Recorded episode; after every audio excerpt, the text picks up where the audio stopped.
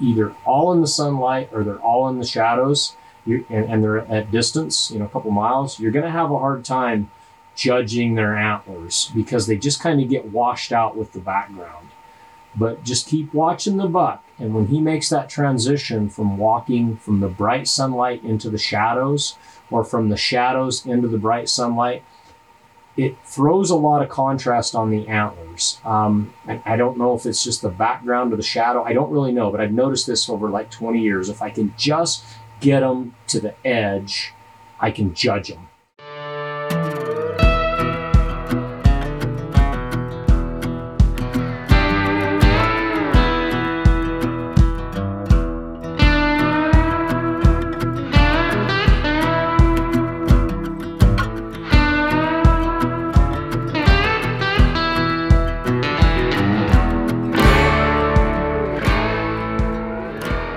Rokcast is powered by onX Hunt, and for good reason. onX Hunt is the #1 hunting GPS app in the industry. Stay tuned for a Rokcast promo code. Welcome back to the Rokcast, everybody. Today is my ADD episode. It is a hodgepodge of topics, and you're going to have to hang on. We're going to be talking about Swarovski ATC repairs. We're going to be thanking some of our Rokcast listeners. We're going to meet Sam Weaver, the host of our Tipsy Tuesday. We're going to get a quick field update from Travis Hobbs. We're going to scan Instagram to see how these early season hunts are going. And we're going to read a chapter from Hunting Big Mule Deer on small picture research. Yep, my ADD episode. And if you didn't know it, I actually love having ADD. Yep, I was that little kid in the counselor's office in third grade with wires hooked up to me and people trying to teach me how to breathe and calm and all that stuff. And while I'm really thankful that those people helped me, they couldn't put that bear in a cage. And I'm 54 years old now, and I've kind of realized ADD is a gift from God. And my hunting brothers that are out there that have ADD, you know what I mean. If you find something you like, you can get more done in 1 hour than most can in 2 days. And if you really latch onto something, you can focus like no other person on the planet. Yeah, details often go out the window and we create great big messes, but few people can take a shotgun blast to the face of stimulus like we can and just keep rolling. So no matter what that nice old lady of a teacher told you, it is a gift from God. Just remember, not everyone can understand us, and sometimes we got to slow down just a bit and let everyone catch up. There's that deep breath that my counselor taught me. So seriously, this is a multi-topic episode, so listen close, and here we go. Back in August, I had asked listeners to chime in with reviews if they were finding the podcast valuable. Now, we had been running the podcast since March and had not asked for reviews. We wanted to get our content out there and let everybody have a chance to get used to the multi-host format that we're running and make sure they found value in it. Rockslide has done over 1,000 product reviews in the last 12 years. Think about how many reviews that are. And we did not want to be held to a different standard than what we hold a lot of manufacturers to. We wanted to put our product out, hence the podcast, and let you be the judge. But after about 4 or 5 months of doing it, I thought it was time to call for reviews. I didn't ask for 5-star reviews. A lot of podcasts do. I get why. They help you. If you get a lot of 5-star reviews, they really help you. But we're not afraid of the 1-stars and the 3-stars. We'll read those too. But a lot of people got on after that episode and gave us a review. I really appreciate it. And I may have missed somebody, but I wanted to read through the list here and just give a personal thanks to everybody that stepped up. Some of these are screen names, so I might butcher them, but first and foremost, David Rydell, we thank you for being a podcast listener, David. We love your Instagram page, by the way. Thanks to Drew Bears, Rely SROOLG. I don't know how to say that, man, but we want to thank you too. Bass Fisherman Fanatic, thank you for your review.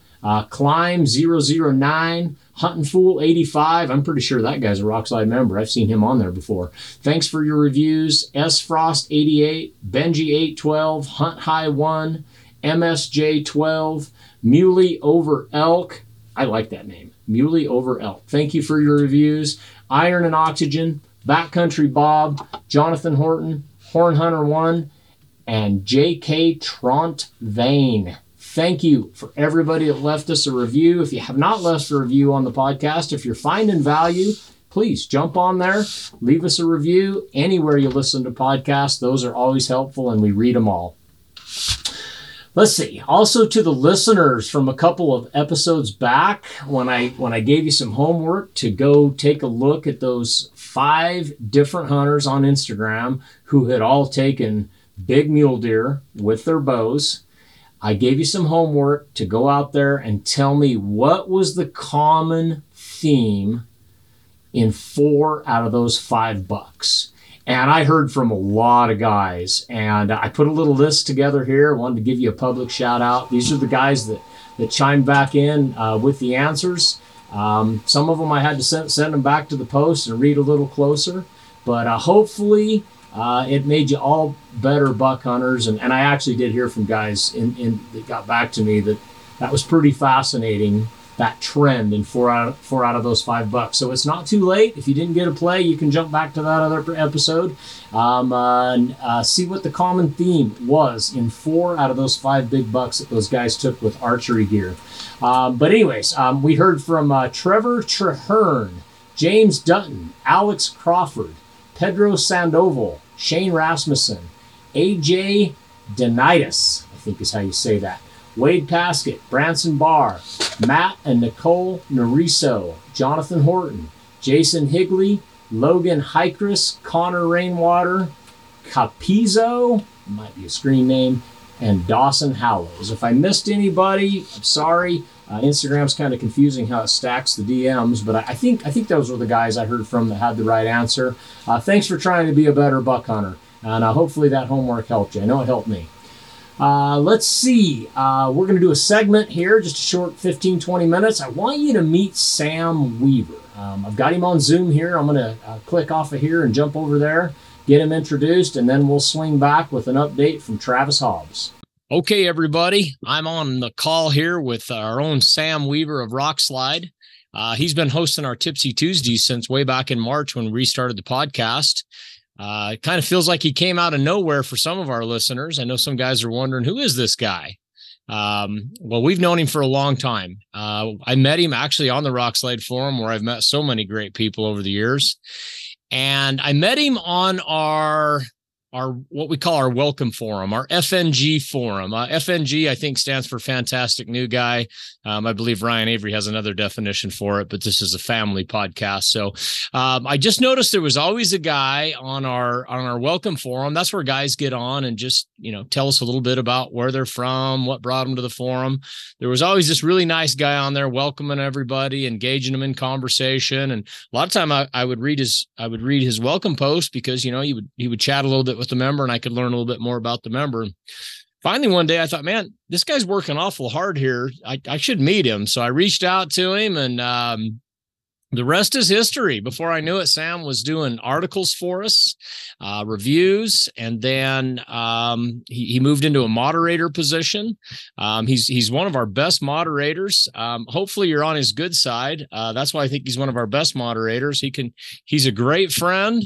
But because he's a great moderator, he can show you the door in a hurry, and he helps keep the peace on the forum. And if you ever run a forum, you'll know that's really important to keep the peace. So, anyways, I wanted to bring him on the podcast today and introduce him formally, talk a little bit more about Sam. So, Sam, are you there, buddy? Yeah. Thanks, Robbie, for having me on. I'm excited to be on the big show, I guess. Tipsy Tuesday is kind of the big episode, huh? Yeah. Tipsy Tuesday's a pretty big deal, but yeah. Being on with the legend is going to be something I tell my kids about. Oh man, I'm going to hit the delete button here if you keep going on about this legend crap. What'd you do? Call Ryan before you came on here? So no, I listen to Tipsy Tuesday more than I listen to my own, man. I really like that format, and to give credit where credit's due, Jordan Budd was the one that actually started Tipsy Tuesday when she was on the podcast, and I remember when she first started talking about Tipsy Tuesday, I'm like, what is this, like wine Wednesday or something? Are we going to be drinking on Tuesdays? And she's like, no, tips and tactics kind of stuff. And so she took it from there, and I always really enjoyed it. I like longer podcasts, but sometimes it's nice to have an episode that's, in that 20 to 40 minute range that you can listen to the whole episode at once. And so when we were reinventing the podcast and kind of getting it going again, Sam, it was great that you stepped up and took that over. You didn't do anything more than tell us, hey, I'll record a couple episodes for you guys. And we said, okay, well, let's give it a try. But, let's back up. What were you thinking? Why did you step up to do Tipsy Tuesday for us? Well, I really enjoyed the way Jordan had run Tipsy Tuesday also. I'm a big Jordan Bud fan. But for me, I thought, that was really something I wanted to bring back, something. I think Rock Slide's all about community, and I think being able to keep your button on what's happening within the Rock Slide community is really important.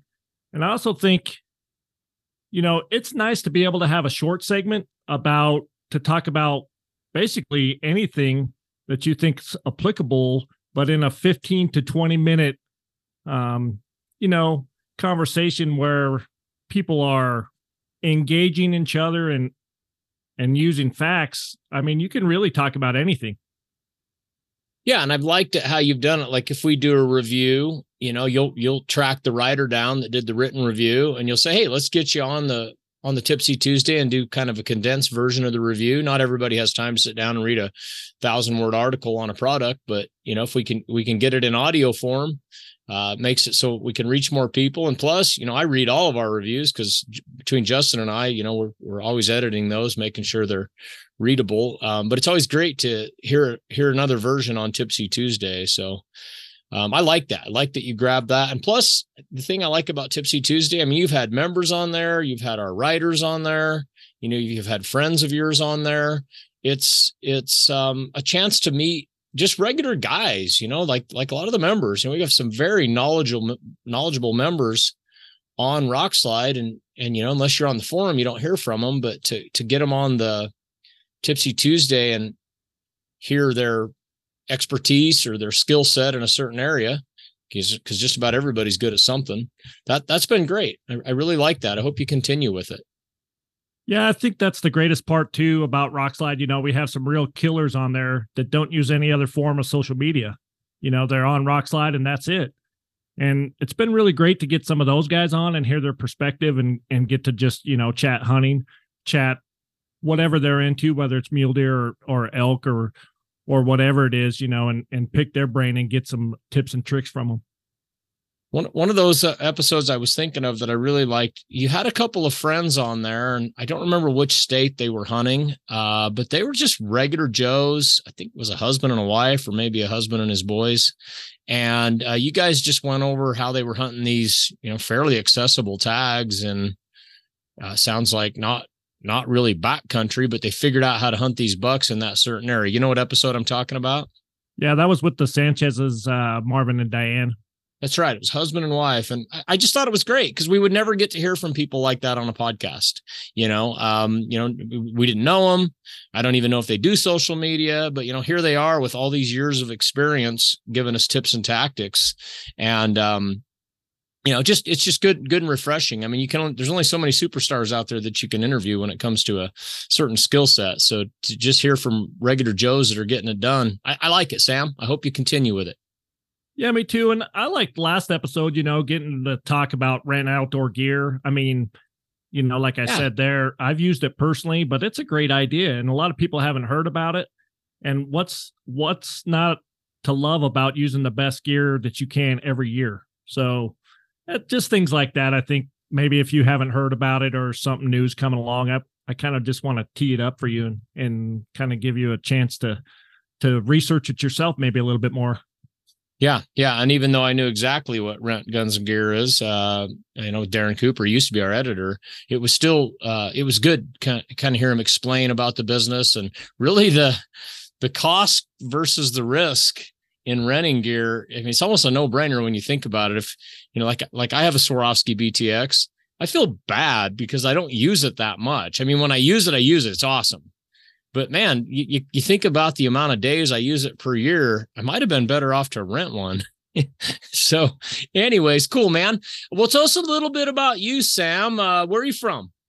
Well, I live over here in southeastern Utah, kind of near Colorado a little bit. And I think, you know, that for me, those of you that don't know, it can be difficult to hunt in Utah. We don't have a lot of general over-the-counter tags, you know, and it's really forced me to kind of go outside of Utah and look at other places and do other things and, you know, play the points game and that kind of thing. And so I've been around and just kind of, you know, hunted a lot of different places. I just like to hunt. Gotcha. So are you born and raised in Utah? How'd you end up there? Yeah, born and raised there. Did spend a little time in the military. I met a lot of great people. My wife's from the Midwest. We hung out there for a bit. And then when I got out of the military, we came back home to Utah. So. Gotcha. So dad with kids. Yeah, I got three kids. My oldest is a senior. My youngest is 7. So yeah, we're right in there. All right, man. You and I are pretty much at the same stages of life. So, well, hey, that's great. I always like talking to a family man that's figures out how to get hunting done, because that is a challenge. And I think you just got back from Montana. You've already been on at least 2 states this year, right? Yeah, I drew a deer tag in Nevada. I had a great hunt. It was a little frustrating. You know, and I think that's the challenge of hunting, I guess, for me, is what makes it awesome, and getting to see new sights and maybe chasing different animals or trying some different tactics. But yeah, I went to somewhere in Nevada I'd never been and just kind of got up there, and I scouted it a bunch, but found some deer, got on a really good deer quite a few times, and I just couldn't get it killed. So if you'd have told me I could get on this deer, I basically got on him 3 times right in his bedroom and just couldn't make it happen. And, you know, it's kind of a heartbreaker, kind of sad just talking about it right now. But, you know, to me, that's kind of a win. And then one of my buddies drew a great elk tag in also in Nevada. So I went over there for a little while, and I just came back from a sheep hunt in Montana. So I just got back this morning, actually. So all right, and that was your tag, right? It was a U hunt, wasn't it?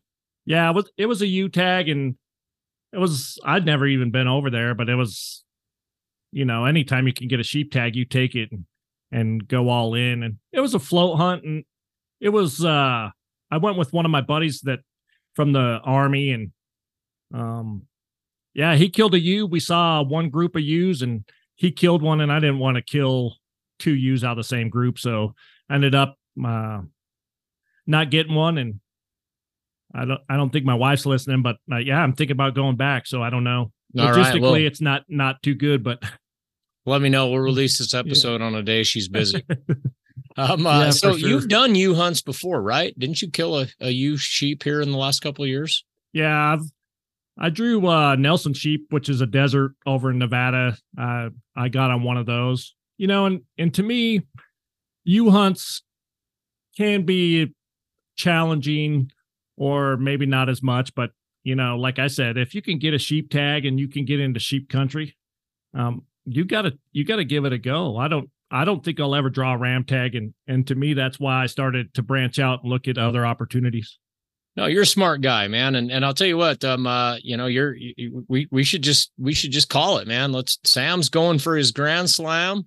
He's 1/4 the way there. He's got his Nelson, and working on this is a bighorn that you're working on in Montana, right?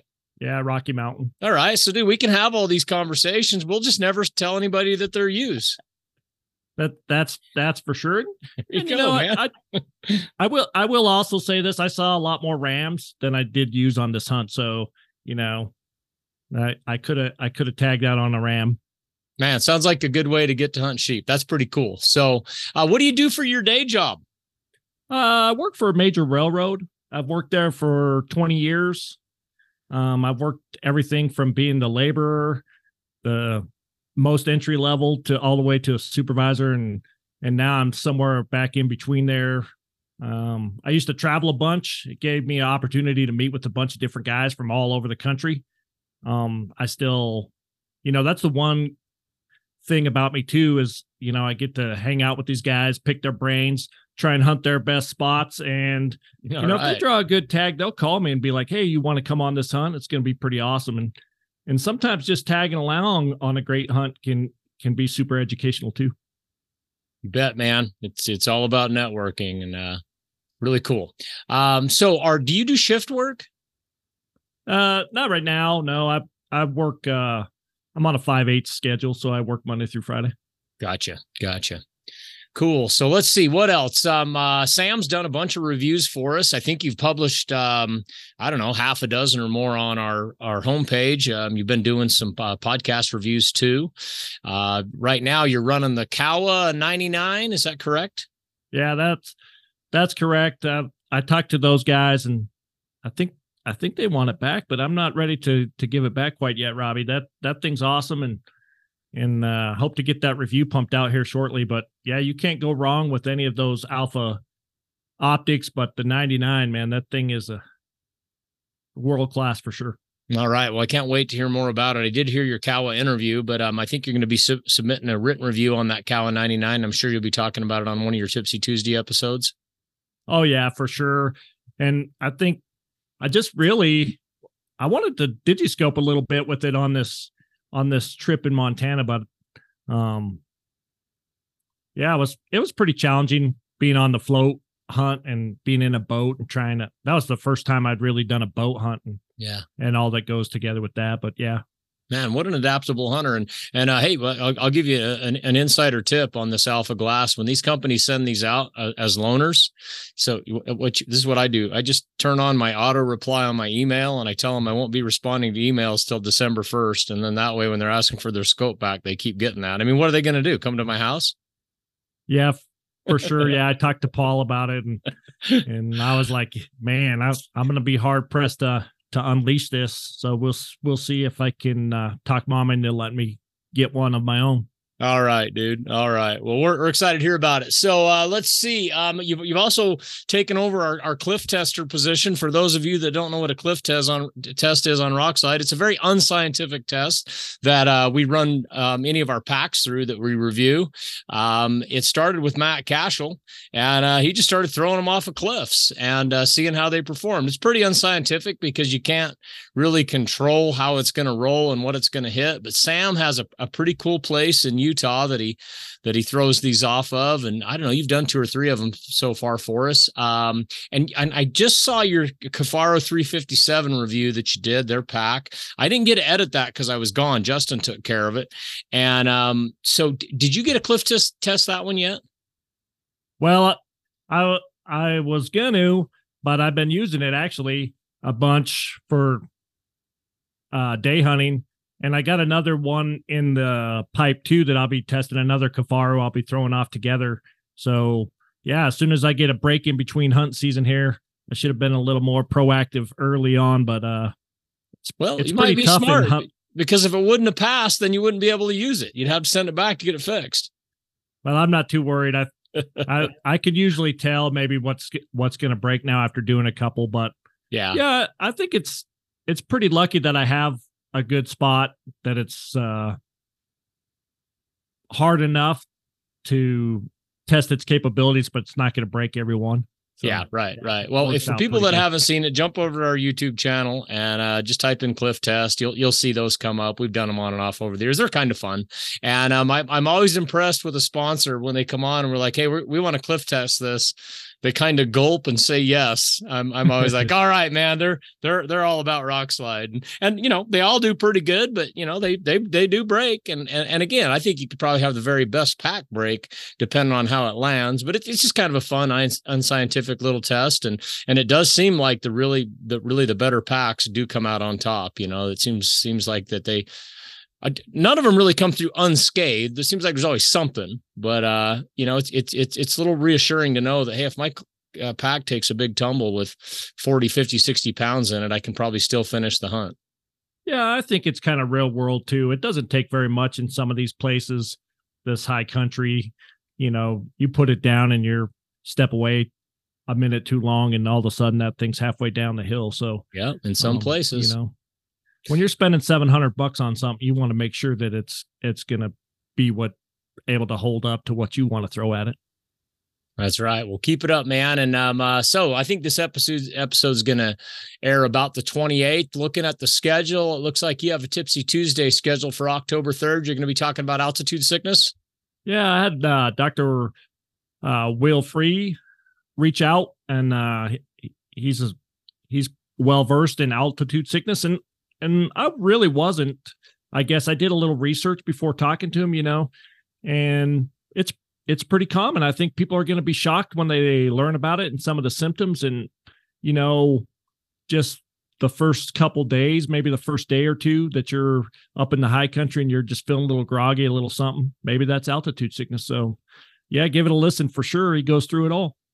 Yeah, I think we get a little lazy with altitude sickness because a lot of us live in the West. You know, we live above 5,000 feet, so we don't think about it a lot. But that doesn't mean we're not getting some of the symptoms of it.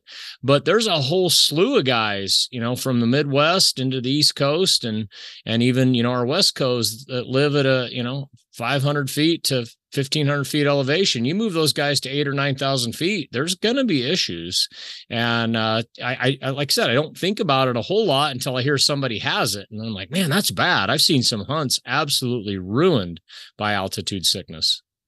Well, you know, even going to somewhere like Nevada, I was hunting the high country for those above tree line muleys. And, and that country, the elevation there was a lot steeper than a lot of people would imagine that Nevada holds. And, you know, the first couple of days I was kind of dragging some ass too. Yeah. And that can be one of the symptoms. We don't even really realize it. So cool. And, Dr. Will Free, that's just a Rockslide member, isn't it? That is correct. Just a forum member. And he was like, hey, I see a lot of people asking some questions about this. I got some information on it. You want me to get together and share it. And I was like, for sure. And I think that's one of the great things about Tipsy Tuesday too. If you're listening to this and you have a good idea and you want to try to get it on Tipsy Tuesday, you want to chat it up, I'm always open for that. You bet. If you're an expert in class, you have a lot of experience with something like that. You know, that's what Rockslide's about. And just like that, I see Will Free on there all the time. I've talked to him a bunch of times. I didn't know he was a doctor. I didn't know he had experience in that. And that's the cool part about having a forum. That was one of the first things I learned about a forum is, man, I do not know it all. There is a lot of guys out there with skill sets that are, you know, they're not on social media. You don't really know who they are, but you know, they've got the experience and it can really help you as a hunter as well. So keep up the good work, Sam.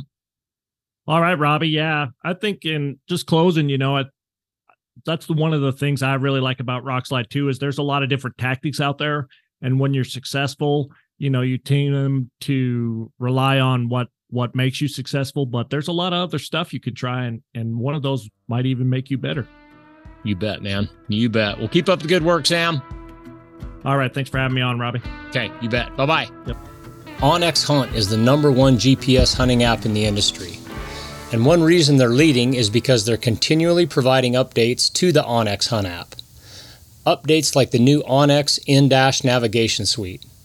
From the time you slide into the seat of your vehicle, viewing onX Hunt with CarPlay and Android Auto allows you to easily flow from onX to the road in front of you, ensuring you know exactly where you are and how to get where you're heading. Want directions to a certain point in the onX Hunt app, but don't want to keep glancing at your phone? Use the Navigate To feature to navigate to your saved waypoints. This is true off-road navigation for hunters. You can now use the onX Hunt app hands-free and have access to your map markups, public, private boundaries, routing, offline maps, and more. Do it all from the seat of your truck. If you're ready to make the jump, save 20% by using the code ROCKCAST at checkout. Okay, everybody, I hope you enjoyed getting to know Sam a little bit more. He's one of the hardest working guys at Rockslide, and I really appreciate him taking on that Tipsy Tuesday. So let's see, Travis Hobbs, he kind of disappeared into the mountains about a week ago. Let's see, I'm recording this podcast on September 22nd. I think the season he's hunting opens September 15th, so I know he's been out there a week. I've heard nothing from him. I just kind of leave him alone when he's in the hills. It's all stressful to me when I'm in the hills and I'm getting texts and everything like that. You know, I feel bad not answering them. I feel bad if I'm that I might lose them. You know, so I try to do the same thing with my hunting buddies and just leave them alone when they're in the mountains. But I got an update from him this morning. I had a text when I turned on my phone this morning, and it was a video of a really nice buck. Now, you know, this is on a little screen here. I'm just going to take a stab at it. A 175 and up buck, maybe even a little bit better.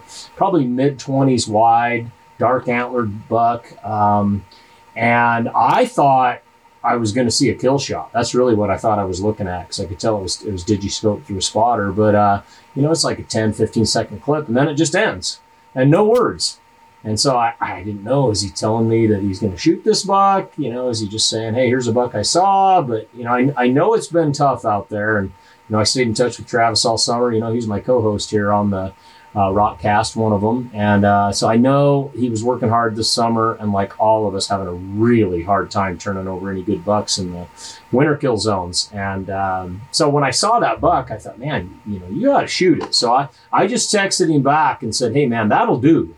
And didn't hear from him for about 10 or 15 minutes. And then he got back to me and he says, let me read it here. I got it right here. 'Cause I didn't know if I was going to get a kill shot back or, let's see, where's he at here? Travis Hobbs says, I'm going to let him live, but he's a pretty damn nice buck for what I've been seeing. So I'm with him. You know, you can't kill a really big deer if you just shoot the nice deer.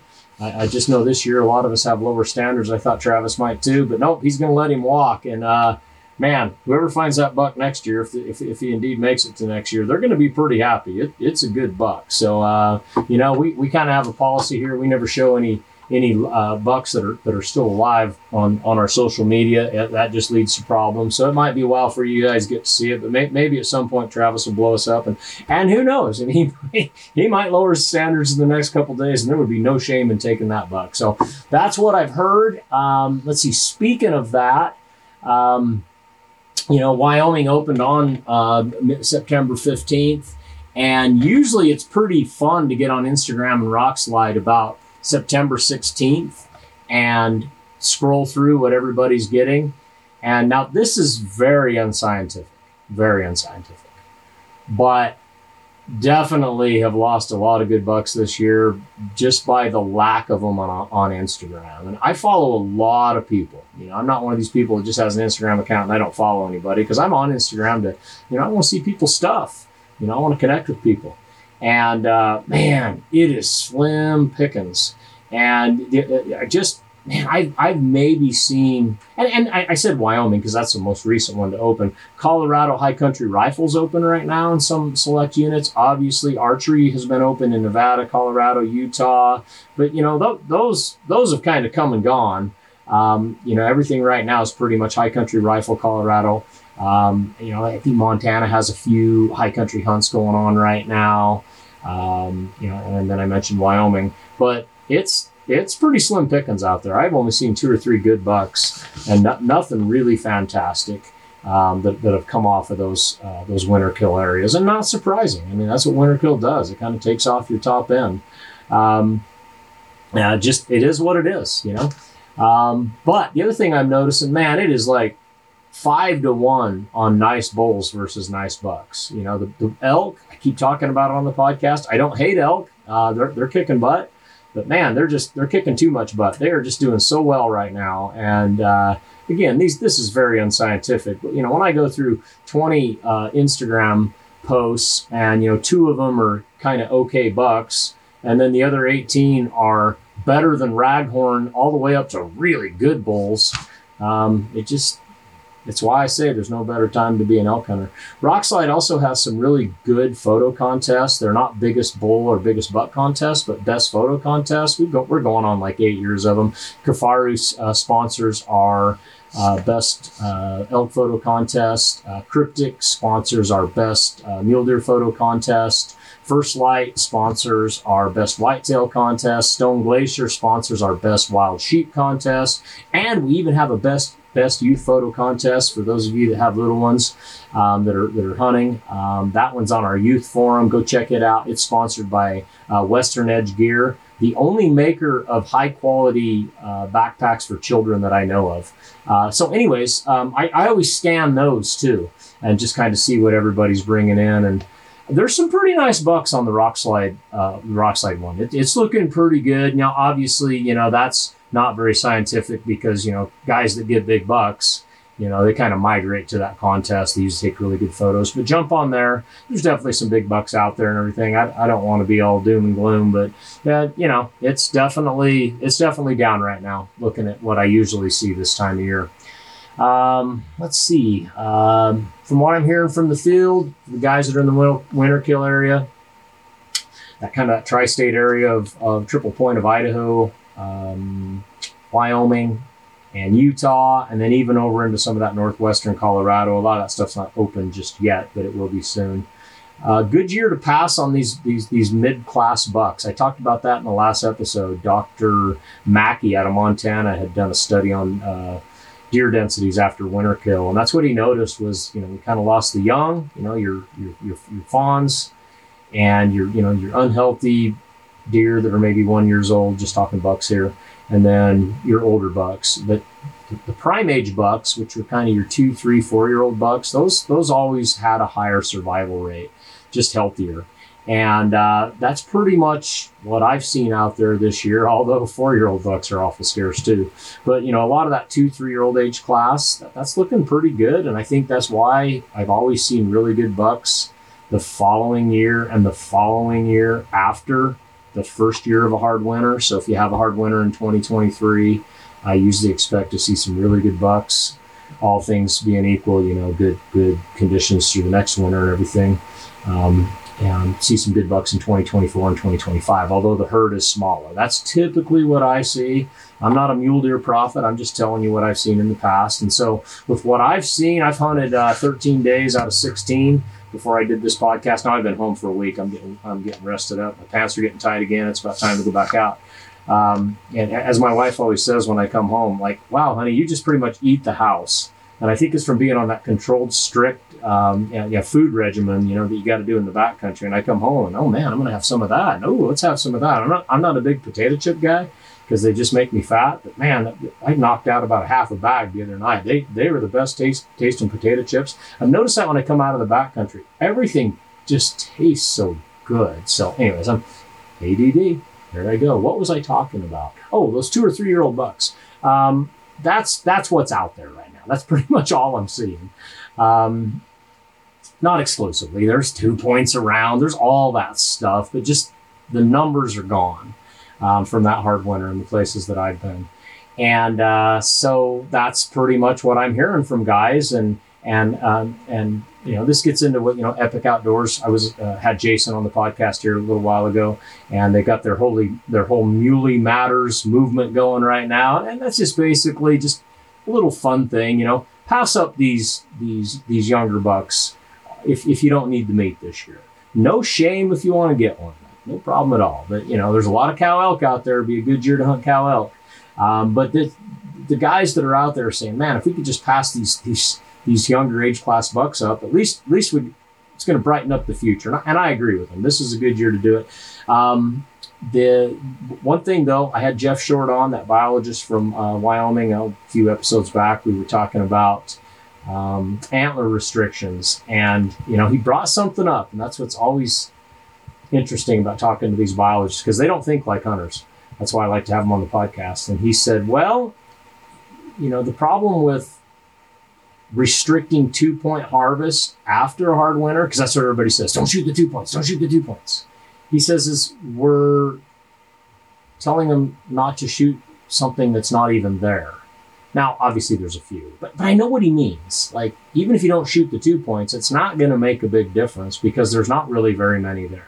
And yeah, you can make the argument of, I saved one, but that's not what gets a deer herd back on its feet. What gets a deer herd back on its feet is big fawn crops and good habitat and, I don't want to say mild winters, that helps, but you don't have too mild because that's what gets you into the drought. And so, but good winters, let's just say that, And so, you know, it is a good year to pass up on these younger bucks. I get it. Let's just do it. Makes us feel good. If you don't need the meat, if you do need the meat, blaze away, you know, no judgment from me.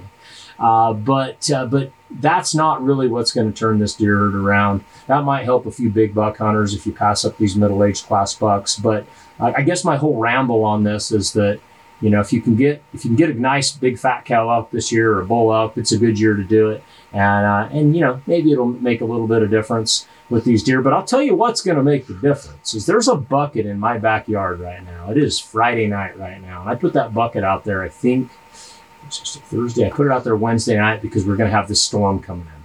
And this is about our third big rain event since the 1st of August, 3rd or 4th. And that bucket right now, when I measured it last night, when I got home from work, it had 2 1/4 inches of rain in it in about a 20-hour period. And then it rained again hard on and off throughout the night. This morning when I went to work at 9:30, it was pouring. In fact, on the weather app, they use the designation heavy rain. Now that is an agreed upon definition that the National Weather Service uses. They got the different categories. If you look on any credible weather app, I use weather.com. They'll use, you know, light rain, rain, and heavy rain. Those all relate to a rate of inches per hour. And I can tell you, growing up in the West, you do not see the designation heavy rain in a description, an official description from the National Weather Service, more than just a couple times a year. You just don't see it. We just don't get heavy rain. That's usually happening if you're right in the middle of a thunderstorm. You know, it's that kind of rain. Now you get down into the South and Florida and stuff like that. That's, you know, that's happening all the time. You know, they get those high rainfall rates. We don't in the West, unless you're under a thunderstorm. Well, these are not thunderstorms I'm talking about. This is just your garden variety, you know, rainstorms that come in with low pressure systems and sit over areas for hours. A thunderstorm comes and goes, you know, it's there for 20 minutes and it's gone. It matures, you know, it loses all its water, it's gone. And so, you know, you can get an inch of rain out of a thunderstorm, but that doesn't usually happen. You know, you get a 1/4 inch and then nothing for a week. Where this kind of rain that we've been getting since the 1st of August, these are sustained rain events. And I was talking about that earlier this year on some episodes about looking at the drought monitor. Go look at the drought monitor. There is more white on there now. I mean, California, I don't remember the last time I saw all of California in white. There is so much water in the West right now, and it just keeps coming. And that's what we want. All things being equal, that's going to make a way bigger difference on growing a deer herd than a lot of the stuff that we can do. And so it's looking good right now. I hope it continues. It reminds me of 2004 and 2005. We were getting water like this back then and, you know, sustained, you know, out of the drought for a full 12 months, you know, things like that. You know, might get a dry month or two, but overall the habitat was good. And then look where we were in 2006 and 2007 in a lot of the West. You know, we were doing really good. And that wasn't limited quota hunts. That wasn't that, hey, nobody could travel back then. No, man, there's been guys coming to Idaho since the 60s. And in fact, there's a few swear words that relate to the different residents of other states in Idaho. I won't even say them because it's mean. But, you know, the people have always hated non-residents up here. Oh, they ruin everything. And no, we've had a lot of non-resident pressure in Idaho over the years, yet we were still growing good deer in those favorable weather years. And I know it's not just about favorable weather. You know, we've got encroachment on habitat. I get all that and I understand that. But at the same time, this is the big one is weather. And man, it's looking good right now. And I hope it continues. And I think if it will, you know, we're going to get on our feet. We should see some really fat deer coming through the check station this year. You know, we don't have any antlerless harvest going on right now. Rightly so. They're down, so they've trimmed back a lot of these antlerless hunts. So we won't be measuring fat on does, but you know, I'm predicting the fat on the buck should be looking pretty good. The only reason it won't be is if, you know, they got such a late start this year, you know, with the long cold spring. So, but they should be looking good. I can almost hear the bitter brush growing as I do this episode. So let's see. Update on my Swarovski ATC. That is their compact spotter. They released it about a year ago. It never really got into everybody's hands in mass until, you know, this winter, this spring. Rockslide has published a couple reviews on the ATC. And, you know, you heard me talk about it on other episodes. I always asked the guys at Swaro whenever I could get their ears, why do you guys not own the compact spotter market? I mean, there's some good compact spotters out there. That little Maven compact spotter, Tony Treach did a review on it a few years ago. That's a good compact spotter. The Nikon ED, I did a review on that. I still got that thing, and I didn't even have the best eyepiece for it. And it did really well. I've heard good things about the Kowas. Haven't personally had their compact spotter against any of these other ones. I've looked through one. Scotty Thompson had one. It was pretty good. But I just always thought, you know, Swaro, you're holding out on us. You need to jump into this market, get us a high-end compact spotter, and they did. And I never got mine until July this year. And if you jump back a few episodes, you'll remember it started off with a bang. I was super happy about it. And then I looked through it, and it was hazed. And I could look down in the, at the first lens behind the objective lens. You know, you turn a spotting scope around, shine it in the sun, you can see it's a stack of lenses. The second lens back looked like it had milk on it, or dried hard water is what it looked like. I don't know what happened. And I was not happy. I'm like, man, I finally get this thing. It's scouting season, and I've got problems. So I got a hold of Swaro through their customer service. I didn't get any special treatment. You would have got the same treatment if you would have just bought a spotter and it failed on the first trip out. They sent me an overnight shipping label. And I think I sent it back on about August 12th, 13th, something like that.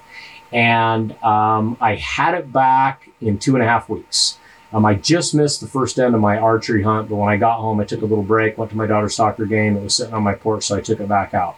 And I emailed back the service and asked them what was wrong with it. And all I got back was it had a loose screw. You know, they didn't get into any details. You know, of course, this is Rockslide. We want to know the details. What did that loose screw cause? You know, why was it loose? You know, I've owned a lot of Swaro products, and while I've broken a few things, I've never had anything fail right out of the box like that. So it was a loose screw. If you remember when it did fail on me, we had very, very high humidity. We had just come off of one of those big rain events, you know, that first week of August here. I think that was Hurricane Hillary that we had up here. Tropical Storm Depression Hillary by the time I got up here. And just high humidity, and maybe with that loose screw, I just, you know, I don't know if I broke the vacuum or what.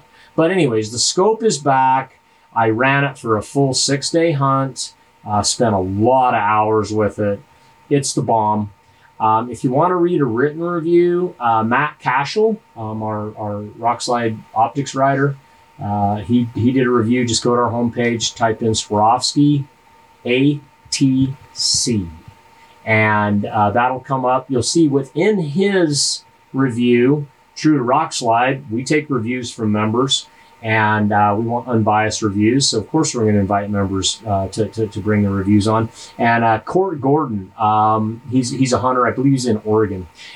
He submitted a review on his, and that is linked within Matt's review. And both of them gave the ATC high marks. Court's review was more of a kind of an in-the-field, using it review, maybe more like something I would do. Matt's was the brass tacks. You know, this is how they're built.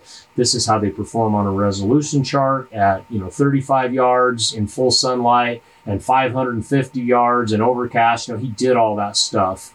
And I'll let you read the review, but in my 6 days of being out there with it, the field of view on the ATC is really, really good. And I'm comparing it to the Swarovski ATS 65. That's been kind of a workhorse for a lot of guys the last 5 years. It's a solid spotter. You can land one for about $2,500. It's not a great big spotter. It weighs 3 pounds, 2 ounces. But it's, you know, it's not a compact by any means. But I can get it in a day pack. That's what I've used the last year. And S&S Archery did a review on it here this spring. They gave it really, really high marks. Swarovski has not admitted to improving the ATS over the years. They say they're still using the same design and everything, but it sure seems like it's gotten better than the ones that were available, say, 10 years ago. Come on, Swarovski, you don't hold out on us, man. You can tell us your trade secrets. But anyways, maybe there's a reason they don't tell us. I don't know, but they said it's still the same design and everything, but it performs really well. That's a great spotter. So my ATC, and I didn't get to do them head-to-head, but I have, because I was on a backcountry hunt, space conscious, weight conscious. I couldn't take them both, but I've spent so much time with that Swarovski ATS. It's almost like doing a side by side when I look through another spotter. The ATC is 2 pounds, 4 ounces, so it's basically 14 ounces lighter. And that doesn't sound like a lot. That's almost a pound, but it's much more compact. The ATS is 15 inches long in the angled, and the ATC is 5 inches long. So it's a third shorter, not as much girth. I mean, it's a small spotter. I can get it in a day pack. In fact, I might throw something on Instagram the next week or two and just some pictures of it in my day pack, and it hardly takes up any space. So you get a lot of power to weight on this. And I don't mean power as in X, 20X or anything like that. I just mean for the utility of that small spotter, for the amount of space and weight that it takes up. It's good, man. It's good. And I was spotting, looking at bucks out to 3.5, 4 miles. And, you're always, that's a long ways. You don't get to score them very well unless they really get into a skyline situation, or, here's a tip: when you're glassing bucks and they're either all in the sunlight or they're all in the shadows, and they're at distance, a couple miles, you're going to have a hard time judging their antlers because they just kind of get washed out with the background. But just keep watching the buck. And when he makes that transition from walking from the bright sunlight into the shadows, or from the shadows into the bright sunlight, it throws a lot of contrast on the antlers. And I don't know if it's just the background or the shadow. I don't really know, but I've noticed this over like 20 years. If I can just get them to the edge, I can judge them. And that's exactly how this ATC was looking at these bucks at, roughly 3.5 to 4 miles. I couldn't, the ATC, by the way, I said ATS, excuse me, mixed up, ADD, there it goes. The ATC, looking at them at 3.5, 4 miles, I'm like, okay, well, that's definitely a buck, and I can definitely see antlers, but I had to wait for them to make that transition into the shadows or out of the shadows, and then I could get that quick 1 or 2 seconds. And it was as good as the ATS. Now, this is at 40 power. The ATC only goes to 40 power. The ATS, depending on the eyepiece that you use, you can go to 60 power or 50 power. But if you followed any of my reviews over the years, you don't get to spend a lot of time at 50 and 60 power in real hunting conditions, especially on the edges of light, because the higher power you go, the less light transmission that comes through the scope. And then you add in wind and all these other things. That's why I don't mind a 30 or a 40 power spotter, because a lot of times that's the powers you end up using anyways. But at 40 power, I was identifying these bucks. Yeah, I probably was aching a little bit for my ATS to crank it up to 60, but I'm not so sure I would have been able to see much more. But I was able to identify these bucks. I identified them all as non-shooters. Best one was probably in that 25-inch range. Definitely a lot of performance in the ATC. But this is where it really shines. It's got an eye relief of 20 millimeters, where the ATS only has an eye relief of 17 millimeters. So it's better. So it's not quite so sensitive when you're looking through it. You don't get blackout as much. I think it's called the vignette ring, that black ring that kind of shows up if you're not perfectly lined up with your optics.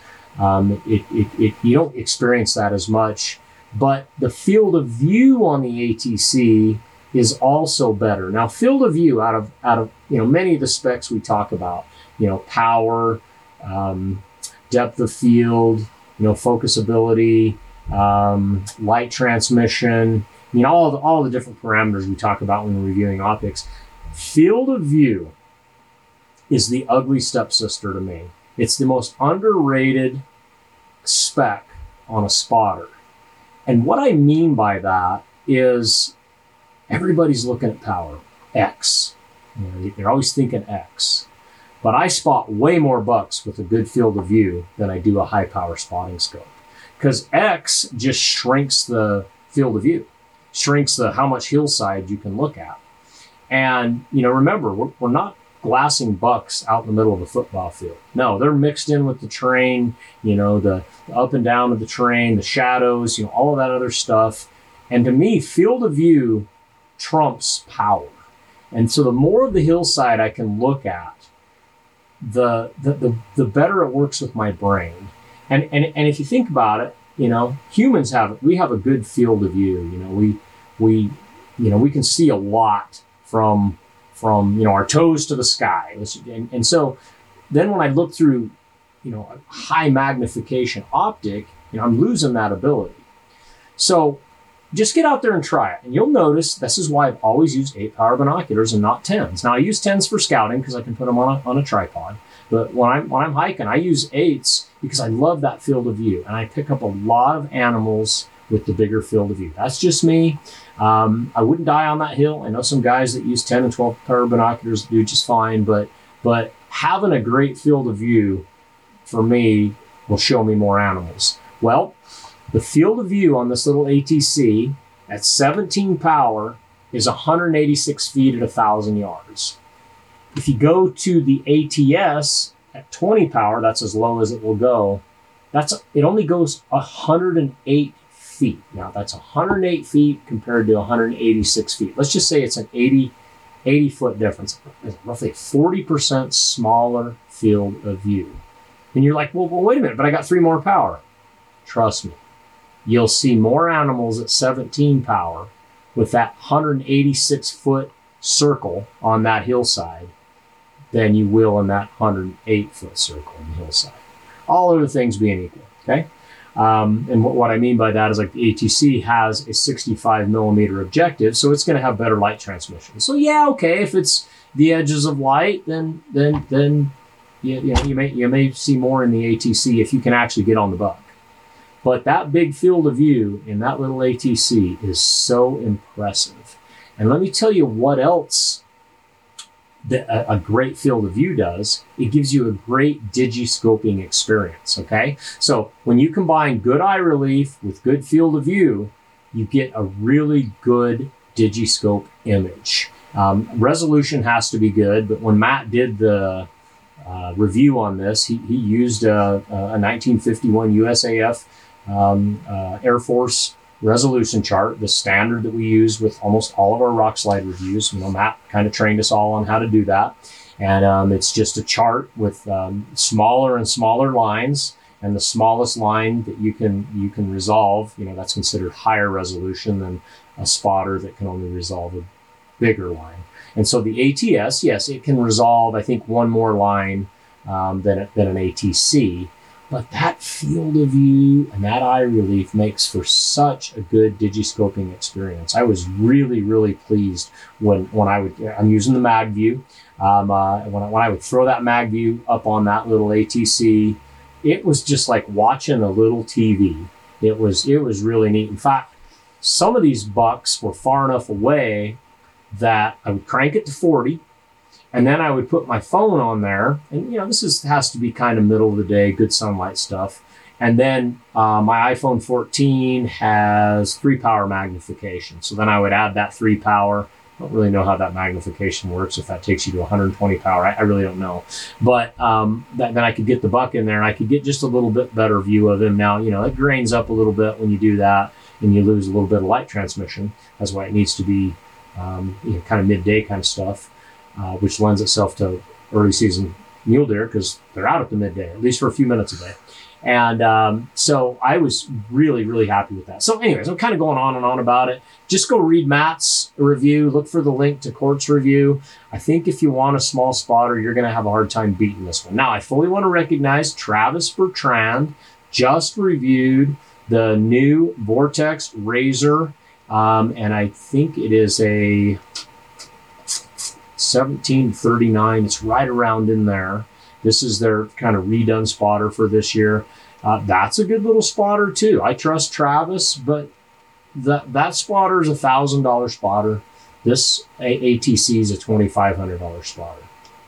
You're going to get, and I've always talked about this in my optics reviews, we pay a lot for small differences. Now, I have not done a side-by-side with these two, but just reading Travis's review and owning a few Vortex Razor products like their UHD binoculars, and I'll bet it's pretty close. But in a head-to-head, I'm still going to put my money on the ATC. But remember, you're going to pay at least $1,500 more for this ATC. So this is what we do on Rockslide. We compare and we contrast. You're always going to pay a lot for the best, and if you got to have the best, man, I haven't looked through anything better than the ATC myself. I'm sure there'll be more conversations about this on Rockslide as we attempt to get these in head-to-heads, and that may be members and everything. A lot of people ask us, well, why don't you do the head-to-head? Well, it's logistics. Like Travis has the Vortex right now. You know, he's in Reno, Nevada, and you know, he's hunting with it. It's hard to get everything together, and sometimes we get these scopes like, you know, I own this ATC, but sometimes these scopes are just sent to us as loaners. So it's logistically, sometimes it's hard to do head-to-head. So you're just going to have to trust the fact that we look through a lot of optics at Rockslide. And even if we can't do a good head-to-head, we're going to try to shoot you straight on how we think that these would perform in a head-to-head. But I would love it. And I'm talking to you, Matt. I'm talking to you, Travis. You know, some of my Rockslide riders that have done these reviews. Man, if we could get a Swarovski ATC, that new Vortex Razor, get that Maven compact, and then the Nikon ED with one of the good eyepieces. Now, they're hard to come by. You can only get them on eBay. I've been banned from eBay because I got scammed and I got in a fight with them. And so I was never able to go out and buy the good eyepiece for that Nikon ED, but a member lent me some of them, and they're pretty good. They make that a good scope. So I just put that out there, you know, just in case anybody ends up doing a head-to-head on this, that you got it. The Nikon ED has better eyepieces than what's coming with it stock now out of Japan. And then the Kowa compact. Now, I don't have the spec on that. I can't know if it's the 553. In fact, Matt might have that in that review. He had a Kowa in there. The Promenar, I'm looking at the picture here. Yeah, it is the 553. Man, I would love to see a head-to-head. He did a head-to-head between that and the ATC. You know, Matt has covered that. But, man, if you wanted a good compact spotter review, that would be it. But right now, because I've looked through all of those optics I just mentioned, even though not at the same time, my money's on the ATC. I'm just going to say it. Let's see. That's everything on that right there. We are going to jump into Hunting Big Mule Deer right now. And the last time we read from Hunting Big Mule Deer was back in August. We were talking about big picture research. Big picture research to me is where hunters get stuck. Big picture research used to be all you had to do. Big picture research means the state and the unit. That's pretty much all you had to do. Just pick a state, pick a unit, go there and hunt. You're probably going to find a good buck. That doesn't work anymore.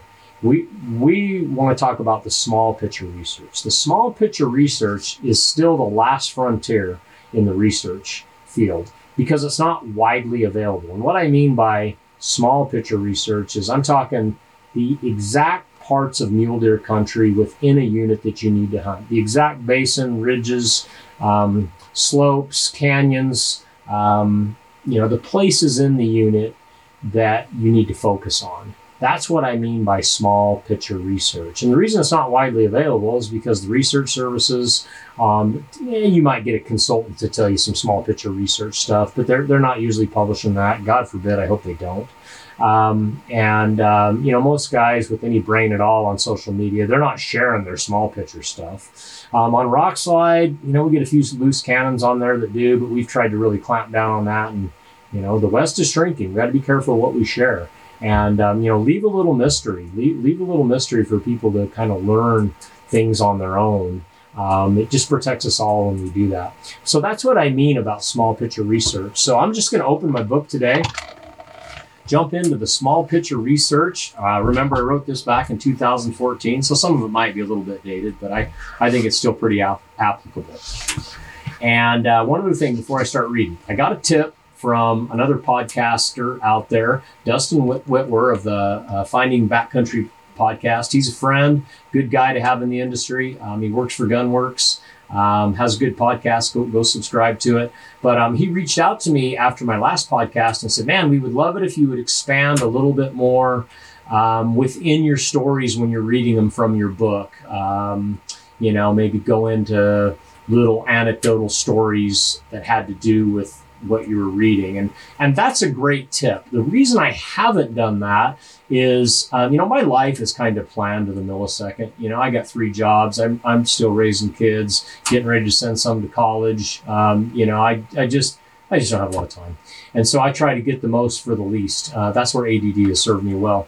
And so when I started reading the book on the Rokcast, the idea was I'll save these files and maybe someday I actually can get an audiobook out there. Now, all you Rokcast listeners, you're pretty lucky. You're getting the audiobook for free.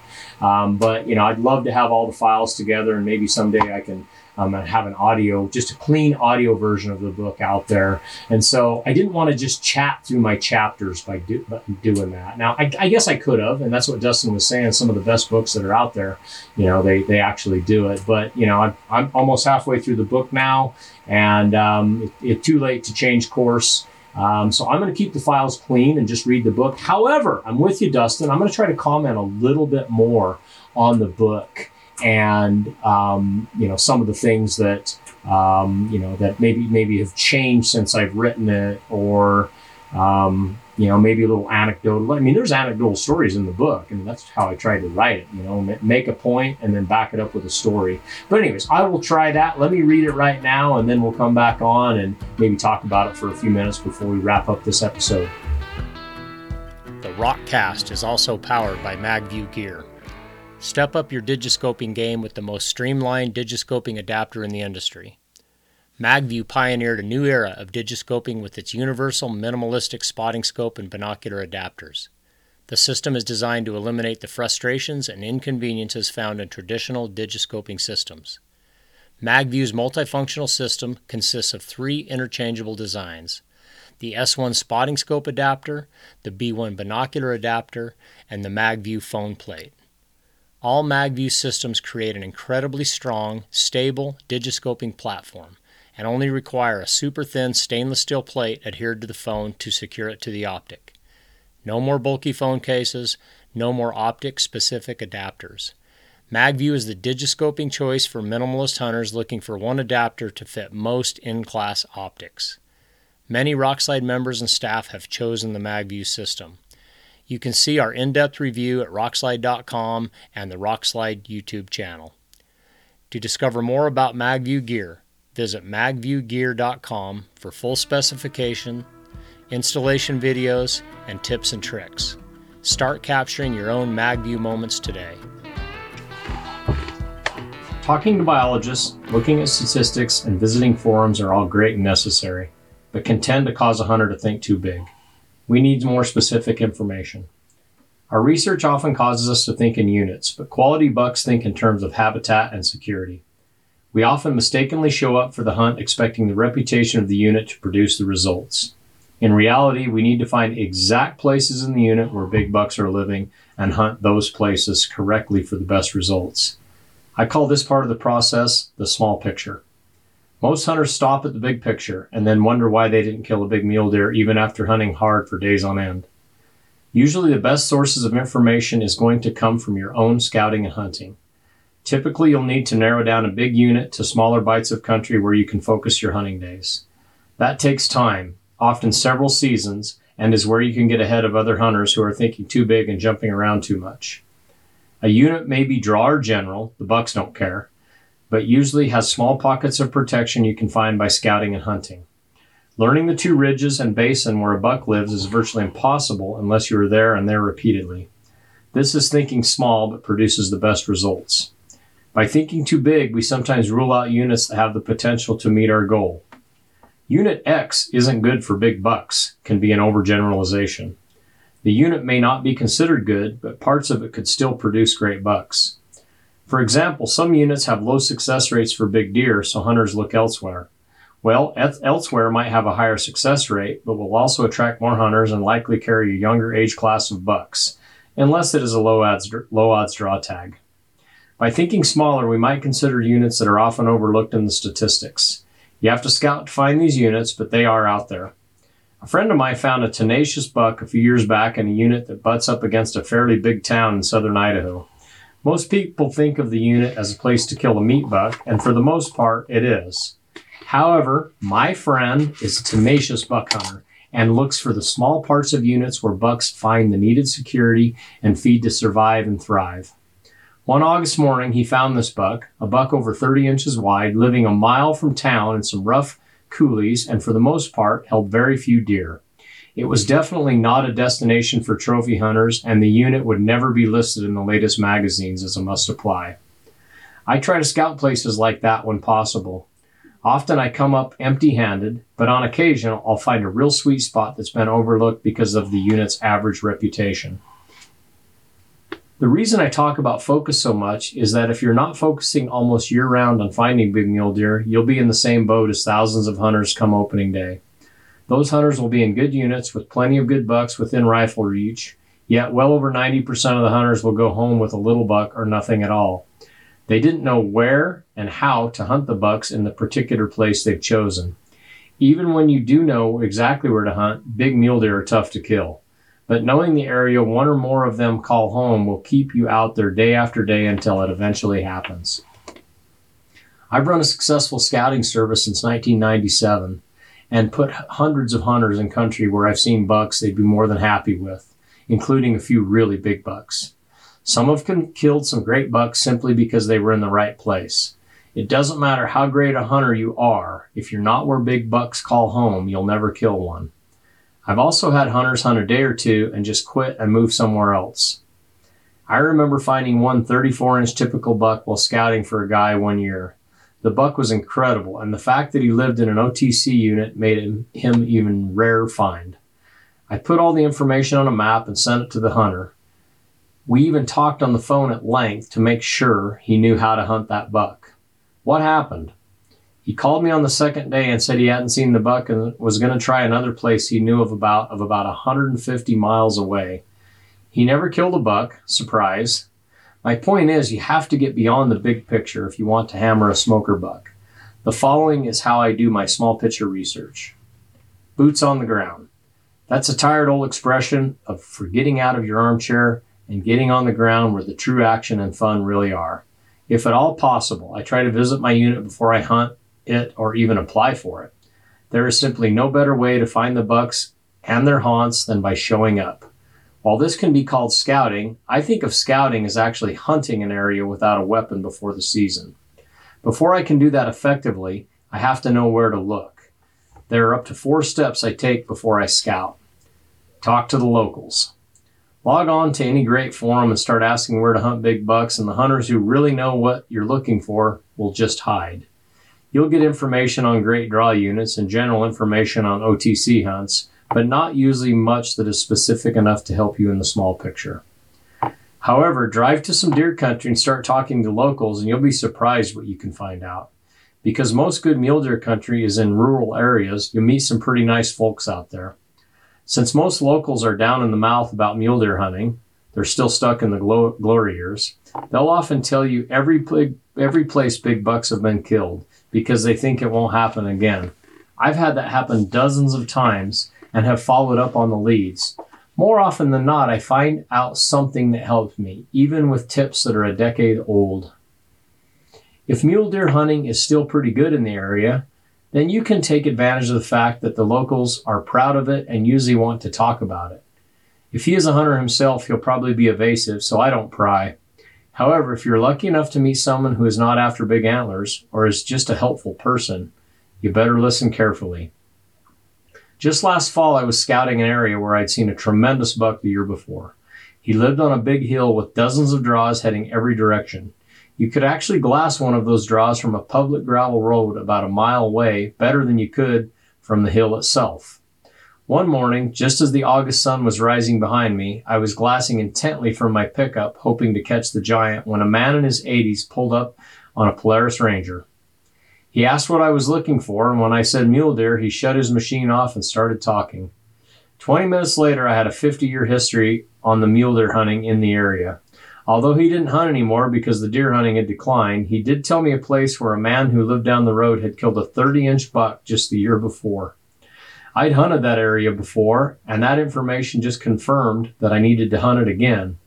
He also pointed to some country visible 10 miles away and said, those ridges always have bucks on them. While it might be a few years before I can visit the area he told me about, that's a hot tip I'd likely never have heard had I not talked to a local. Just a couple years ago, I stopped at a local convenience store in a small town, Colorado. When the clerk learned I was hunting with a muzzleloader for bucks, he grabbed a napkin off the counter and drew a crude but accurate map to where he'd seen a few big bucks just a few weeks before. These leads don't always pan out, but I'd seen only one decent buck in 5 days of hunting, so I didn't have much to lose. I drove out to the area and started glassing. Within an hour, I'd found two shooters, and within several days had chances at two really big bucks. When in Rome, do as the locals do, or at least listen to them. Sheep herders. Virtually every good mule deer book I've ever read mentions sheep herders as a good source of info. I think you could also add public land cattle ranchers to that list. And my mule deer book will be no different. These stockmen spend months every year in some of the West's best big buck country. They're out early and late in the day when bucks are most active and usually know where the best buck country is. Whenever I find these guys, I try to talk to them, which brings up a tip and a story. While earning my bachelor's degree in English, I was required to declare a minor in a language or a literature-related field. I've always been crazy and reconfirmed that to myself when I chose Spanish as a minor just so I could talk to the sheep herders. My dad had taught me as a youngster that the Basque sheep herders we would frequently see in the summer knew where all the big bucks were.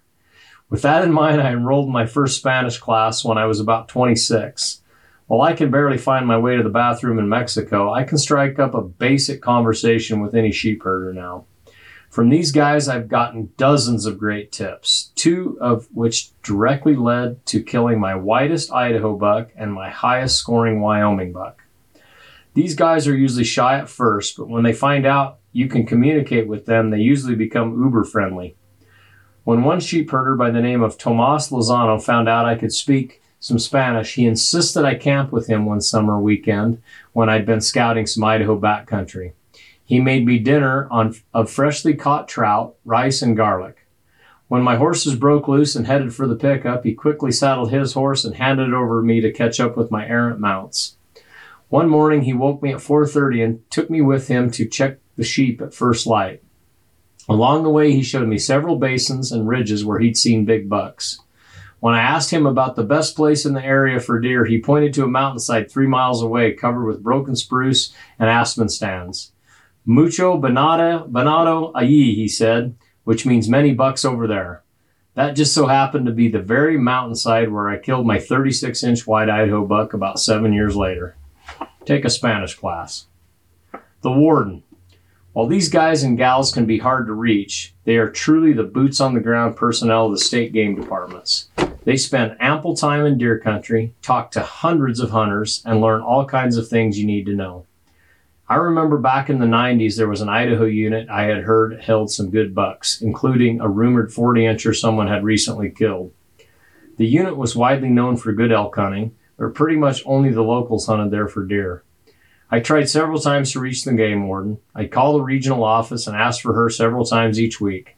They usually reply with a laugh and say, she leaves before the office is open and sometimes we don't see her for 2 weeks. I'd left a few messages but hadn't heard back. A month later, I accompanied a friend on an archery elk hunt in the same unit, hoping to gain some knowledge on the buck hunting there. We were packed in on horses about 5 miles up a drainage when, wouldn't you know it, the game warden came riding into camp. As soon as I saw the braided ponytail sticking out from under the beat-up cowboy hat and the narrow waist, I knew I'd found her. After she checked our licenses, I mentioned that I'd tried to reach her earlier about mule deer hunting here. She remembered my calls immediately and apologized. She'd been working on a backcountry sting operation during that time and had planned to call me once she was caught up in the office. After about 2 minutes of talking with her, I knew of several more good bucks that had been taken recently and what to expect from the unit. When I asked her where I should be looking for bucks, she spun around in her saddle and pointed to a big mountain a few miles away. I've checked a few hunters who've killed big bucks there recently. They still hunt up around there, so they must think there's another one to shoot. She turned around and waved her hand toward the country behind our camp. And that big rocky ridge above your camp is always good for a big buck. Talk to the warden if you can. Aerial scouting. Manned aerial scouting, done within the various state and federal laws governing its use, is an effective tool for locating buck country and sometimes bucks. Most states now are on track to outlaw unmanned drones for scouting, and I concur. With no risk and low barrier to entry, soon the sky would be filled with drones. Every time I talk about aerial scouting, someone gets his shorts in a knot and accuses me of breaking law or being unethical. Personal ethics are just that, personal. So each person has to decide what is right for himself. Some people think it's unethical to hunt with a rifle, by the way. But the law is the line in the sand that we can't cross. Concerning the law, every Western state and Boone and Crockett has rules governing aerial scouting. These laws, among other things, govern the time and distance between flight and hunting. Most states require between 24 and 48 hours between flight and hunting, and some, like Nevada, go further and restrict its use outside of any open season, which is a good law, by the way. Boone and Crockett bans trophies spotted from the air, followed by landing in its vicinity for the purpose of pursuit and shooting. A person in the air also cannot communicate to anyone on the ground in the vicinity or harass game from the air. That last one is a federal law. My opinion is in line with these laws and rules. As I know if they are followed, aerial scouting does not give a hunter a decided advantage over his quarry. You still have to get on the ground and hunt that animal. Knowing where to hunt only helps the hunter focus his time and energy, just like using a trail camera or any optic for that matter. If you kill the animal, you still had to overcome the challenges of hunting within the law. As a pilot myself, I've spent hundreds of hours in the air, and I've flown 100 more with other pilots. I only fly preseason in the summer when scouting for bucks that I might hunt. The closest I've ever hunted a buck I've spotted from the air is a week. Most cases, it's a month or more. I use aerial scouting to narrow down the country to exact places to hunt. If you plan on hunting a new area, I'd recommend finding an experienced mountain pilot who can show you the area. Don't just jump in a plane with anyone. Most pilots fly from airport to airport, which is completely different from flying close to terrain. I use Google Earth to get a preliminary look at an area and narrow down where I want to fly. Then I share that information with the pilot. I also take a GPS and a notepad so I can note any certain country to scout once I start ground scouting. Make sure you understand all laws governing the country where you want to fly. For example, some wilderness areas don't allow flights below 2,000 feet, while other areas have security issues, including flight restrictions over wildfire areas in the summer. Always be respectful of people you may see in the area and keep your distance. In 22 years of flying, I've spotted a half a dozen really good bucks from the air, but have killed only one or two of them after the season opened. The value in aerial scouting lies in your ability to quickly learn a unit that is new to you. Shed antler hunting and winter scouting. I'm often asked how shed antler hunting and winter scouting fit into my plans. I certainly think they are important, but not completely necessary. In most places, you will not be hunting bucks on winter range, so any information gathered there is really part of big picture research. I love to hunt shed antlers, and it used to be a ritual for me. However, when I became a busy father and had to start focusing, I decided that shed antler hunting, done correctly, was just too much of a drain on my time and wallet and wasn't all that important in finding bucks to hunt compared with all the other good information available to hunters. Also, with thousands of shed antler hunters out on the winter range spooking deer, I could never convince myself I wasn't adding to the problem. In much of the West, mule deer survival is dependent on not being harassed on winter range.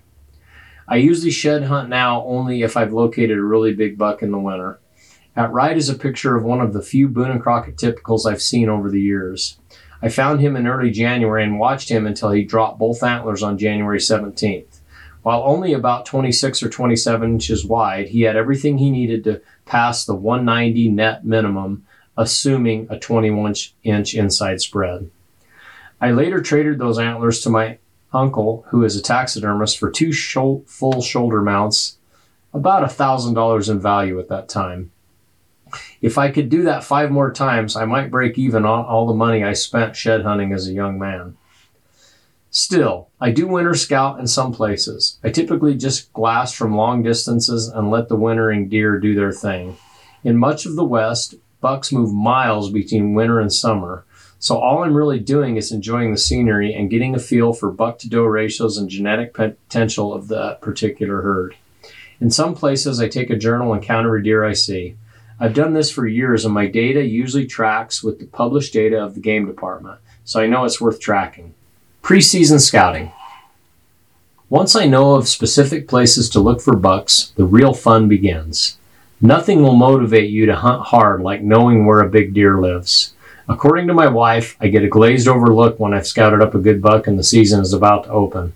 I'll pack and repack my gear, shoot my weapon to the point I damage it, really, this has happened, and have a hard time accomplishing anything productive. Come deer season, I'm there for the long haul. I've hunted certain bucks 15 days straight. Not really recommended. Cashed in all my vacation time and begged for more, and pretty much worn myself razor thin just because I knew where a big deer lived. If I can't scout an area, it's harder to hunt it hard, so I throw everything I have at the task. By the time I'm ready to scout an area, I usually know right where I want to go. I'll make sure that I'm in the area both at first light and again just before dark, watching for bucks. I'll spend other hours of the day working out logistics on how to access the area, learning the trail system, and finding good places to camp. While the goal is mainly to lay eyes on the big one, I've also learned they don't always cooperate on my schedule. Sometimes just getting the logistics of how to hunt the area has to suffice. If the area is a desert or water is just scarce, then of course I look for water sources. However, in much of the country I hunt, there's plenty of water, so I don't get too focused on it. I guess a buck doesn't travel more than about a mile for water. I think it's less in most places. And I found there's usually more water available in the form of seeps than we often think. If I do locate water in a dry area, I look for big tracks, which are the next best thing to seeing the buck. I'll also place trail cameras on water sources if I think it's worth losing the camera over. Always a possibility. Trail cameras have been a real game changer, and I've used them from desert areas to 7 miles back into the high country. I think you need to use them too if you're close enough to deer country to check them often. I also find trail cameras are very effective on trails, who would have guessed, and are harder for a thief to locate. You can double your chances by setting trail cameras on trails that go through saddles. I scouted one area 4 times from the ground and still never found the big deer I'd seen there the season before. I had cameras out and finally picked him up at night on a trail. Had I not had cameras out, I may have given up and moved on too soon. If you live far from mule deer country and can't practically use trail cameras, don't worry. If I do a good job scouting, I can usually find out about the same information the trail camera gives me, especially in country with lots of water. You can scout anytime the season isn't open, but I find it most effective in late July and August. Depending on the area, some bucks don't even show up on their summer range until August. I found one area in Idaho that always held good bucks in July, but by the time the archery season opened, they were gone. I later learned from a biologist who had intensively studied that herd that these bucks actually stayed in the lower country until about August before moving into some higher elevation country, which really was not that high of elevation, a few miles away. It always depended on the water year too. In drier years, the bucks moved up earlier, while in wetter years, they stayed low longer. That is why knowing your particular deer herd is so important. They all have different tendencies you can use to up your chances. You have to be careful when scouting, or you can actually decrease your chances. If you spook the bucks into cover or out of the area, months of researching, planning, and scouting just went down the pot. I've learned this the hard way. In 2011, after a very hard winter, I scouted all the areas I knew, hoping to turn up a good buck that had made it through the brutal conditions of the previous winter. I'd ridden horses, hiked, and even flew some of my honey holes, but I could not find a buck over 3 years old. Finally, in late August, I spotted a big wide buck at Timber's Edge one morning at sunrise. I knew the mountain well and had a good idea of where he might be on the October opener. I showed up 2 days before the season and set up my camp. I was prepared to hunt a week and was just plain happy I'd found a big deer, considering there were so few available after the hard winter. The day before the season, I got impatient and hiked around the mountain on a narrow horse trail towards the hillside I'd seen him on. I just wanted to get a peek at him and maybe know where to be at first light on the opener. Hiking along at dawn, I noticed there were buck tracks in the trail from at least 3 or 4 bucks, and 2 of them looked like they were from big bucks. I had to choose between backtracking, climbing to the top, and then glassing down, or continuing on the trail on the same level the bucks were on. I took the risky choice and stayed on the trail, convincing myself he probably wasn't in the group anyways, as I still had a mile to go where I had seen him. I should have studied the tracks more closely. I'd have realized they were only minutes old. Not 200 yards down the trail, I jumped the herd. Remember, the season is still closed until the next day. There were 6 bucks trotting away at 100 yards, spooked by my presence. I ripped the spotting scope out and got on them. In the front was a buck about 30 to 32 inches wide with heavy bases, pushing 6 inches, and long beams to match his spread. His antlers were only about a foot or so tall, and he had a huge body, indicating an old buck. Even without the height, he was a great buck few people would pass up, especially me. To make matters worse, there was a beautiful typical buck with the wide buck. He had booner backs, as I like to call them, really deep forks, and his left main beam was about 28 inches long and turned down near the tip. His gross score was over 190. Bucks like these are rare on any year. I spooked them badly, and they hit the timber and turned down canyon. I climbed 500 yards above their tracks and attempted to locate them in the canyon they'd headed into, and then spent several more days over 2 trips up there in search. Of course, I never saw those bucks again. The mountain gets pressured quite a bit, and I would have had to get on them opening morning to have a good chance. But if I just stopped and got above them when I saw the tracks, I probably could have had their home address opening morning. To find 2 bucks of that class in an OTC unit after a hard winter was a godsend, and I blew it. I still hang my head over that amateur move. Make sure when you scout, you do it as carefully as you'd hunt. Big bucks require a level of finesse few of us understand. All right, so that wraps up that episode and that read of Hunting Big Mule Deer, the small picture research. As I said before, a lot of guys get stuck at big picture research, and you just got to get into the country and find the bucks. That's really where it's at. You know, if you get a really good draw unit, not a lot of tags, yeah, you can just kind of show up and probably do pretty good, but it's just not very productive in these lower units that are just, you know, basically the units that you can hunt every year, where a lot of us end up. You know, some of those tips I gave you about talking to locals and talking to sheep herders and everything, those are still valid. Just this year, I talked about it on the podcast, that 90-year-old guy I was talking to, you know, he gave me some tips about the area, some encouragement about the area. That's just the kind of stuff that you can only get talking to locals. The sheep herder thing, oh, that's funny. You know, when I wrote this book 8 years ago, my Spanish was even a little better now. And I think it was just because I was talking to more guys then, and I've kind of let it go. And I'm just not as good at it as I was. And I was never really very good, but you know, enough that I could let them know that I knew a little Spanish. A lot of times I just say to them, first thing I say to them is, "Tu sabes English?" Ask them if they know English, because if they do, then we just convert to that. But you know, if they say no, and then I'll just ask them. I'll just say "Venado Grande" with a question mark and hold my arms out. And more often than not, they light up. They really do. They'll at least smile, and you know, some of them don't know either. They don't know where any big bucks are. But in 2021. This is why I know this still works. I took my son on a deer scout. It was in the summer. And we're riding down the trail, and here's a sheep herder. And I camped off the side of the trail. So I just asked him, you know, "Tu sabes English?" And he said, "Yeah, I know English." And, he was broken English, but it was well enough we could talk. So, I thought I remembered him. I think I'd seen him in the area before. And so, I just kind of reintroduced myself. I couldn't tell if he remembered me or not, but anyways, just kind of broke the ice with him, told him what we were doing. And I said, have you seen any big bucks when you've been out tending the sheep? He told me exactly where he had seen a big buck, like a week or two before. And the area he told me, I knew it really well. He mentioned the landmark and he said west of there.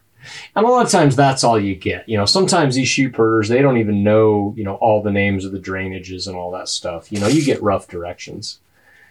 But sure enough, later that year, and I don't know if it was the same buck, I ended up finding a really good buck in there. And I probably would have looked there anyways. I probably really would have. It was on my list of one of the places to go. And sure enough, there ended up being a really good buck in there. I didn't kill him. That's a different story. But it still just reminded me this whole local knowledge thing. That guy was happy to tell me that. Hope I run into him again and I can tell him what I turned over. His name was, I wrote it down somewhere, Ariel or something like that. So he'll be impressed if I remember his name. So always remember that people are people, and a lot of people are really helpful. Hunters aren't. Hunters want to throw you red herrings, but any local that's out in the area, a lot of them are going to be impressed that you're even out there scouting. They're usually good resources. Let's see. I talked about the game warden. I've talked about game wardens before in other parts of my book. They're really they're even better than biologists because they're out there in the field. They check bucks. They know where bucks have come from. And it's always worth a shot to talk to them. It's definitely a lot of people don't even think about it. Let's see, the aerial scouting. I still do that sometimes. It's not as necessary as it used to be because Google Earth got so good. And, as I said in there, more than half the value in aerial scouting is learning country. And you used to just didn't even have a way to do that. You had a flat map.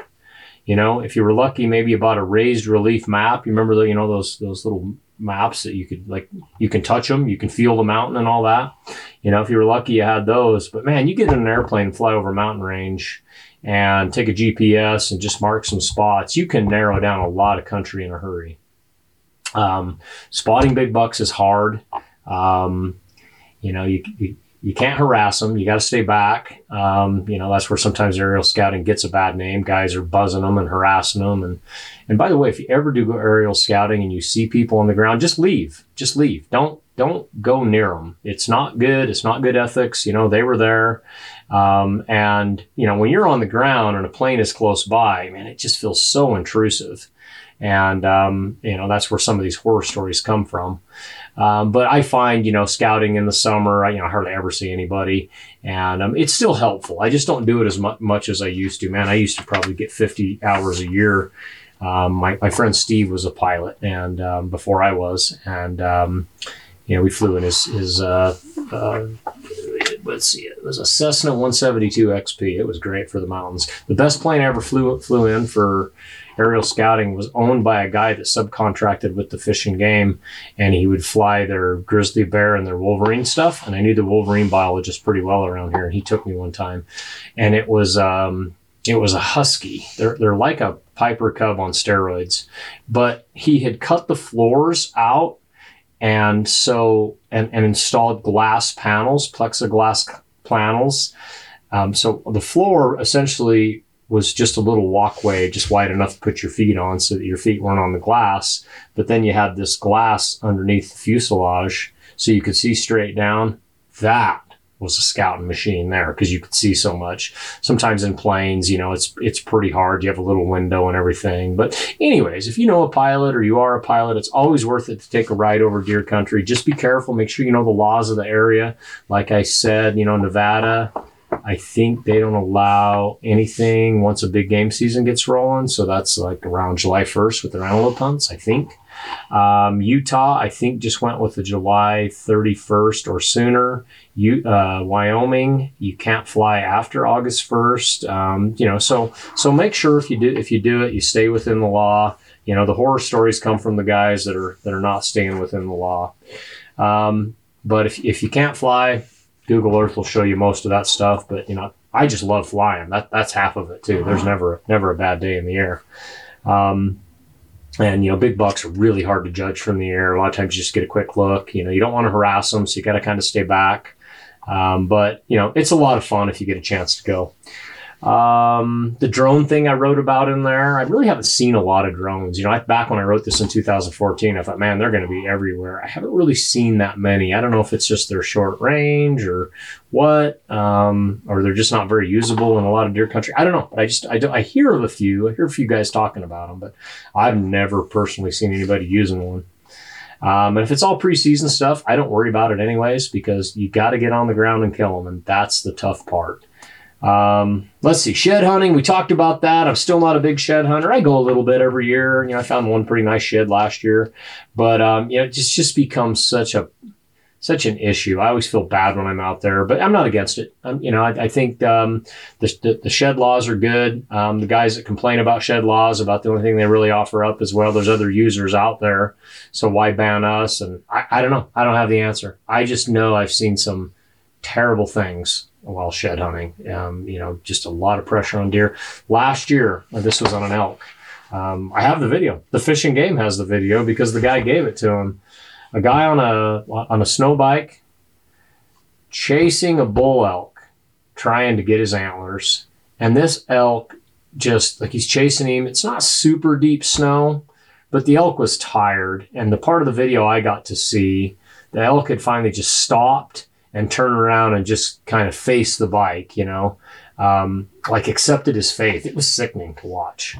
And I don't know, I know that's not what most shed hunters do. I get all that, but I don't know. It's just a rough time of year on them. And so, you know, just be careful if you're out there shed hunting. Just know it's a tough time of year on a lot of winters, you know, especially for our mountain bucks. You know, when I wrote this book, I thought my preseason scouting chapter would be a lot bigger than what it was. You know, that part I read at the end. And it ended up not being very big. And I think why is because, you know, as you write a book, you know, and your thoughts travel from your brain through your fingers onto paper, you kind of sort a lot of stuff out. And I think I realized that preseason scouting is pretty dang simple.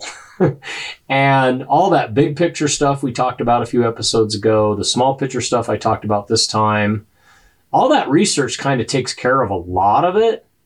And then once you've got your small picture down, you know where you're going. It's just a matter of being there when the deer are on their feet, you know, and using your optics, you know. Be careful. Like I said, I gave you an example in there where I screwed myself on two big bucks because I didn't scout carefully. And I've heard guys say that they don't care if they spook them when they scout. I do. And I don't want to educate any deer, even if it's a month ahead. I don't want to.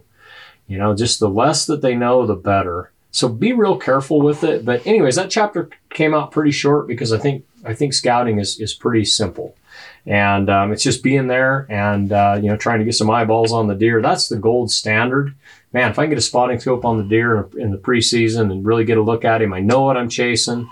Talked a few episodes back, you know, this year when I finally got the spotting scope on that deer and during hunting season, he wasn't quite as big as I thought when I was scouting. But, you know, I'm still happy that, you know, to find him and everything. But, man, if you can get some time on him before the season, it's great. If you don't have time to scout in the summer, don't worry about it. Some of the best scouting still, you know, a little bit right before the season. Just be careful, because if you spook them, not going to be much time for them to come back. And usually they just don't. I find that you can spook a velvet buck a little bit.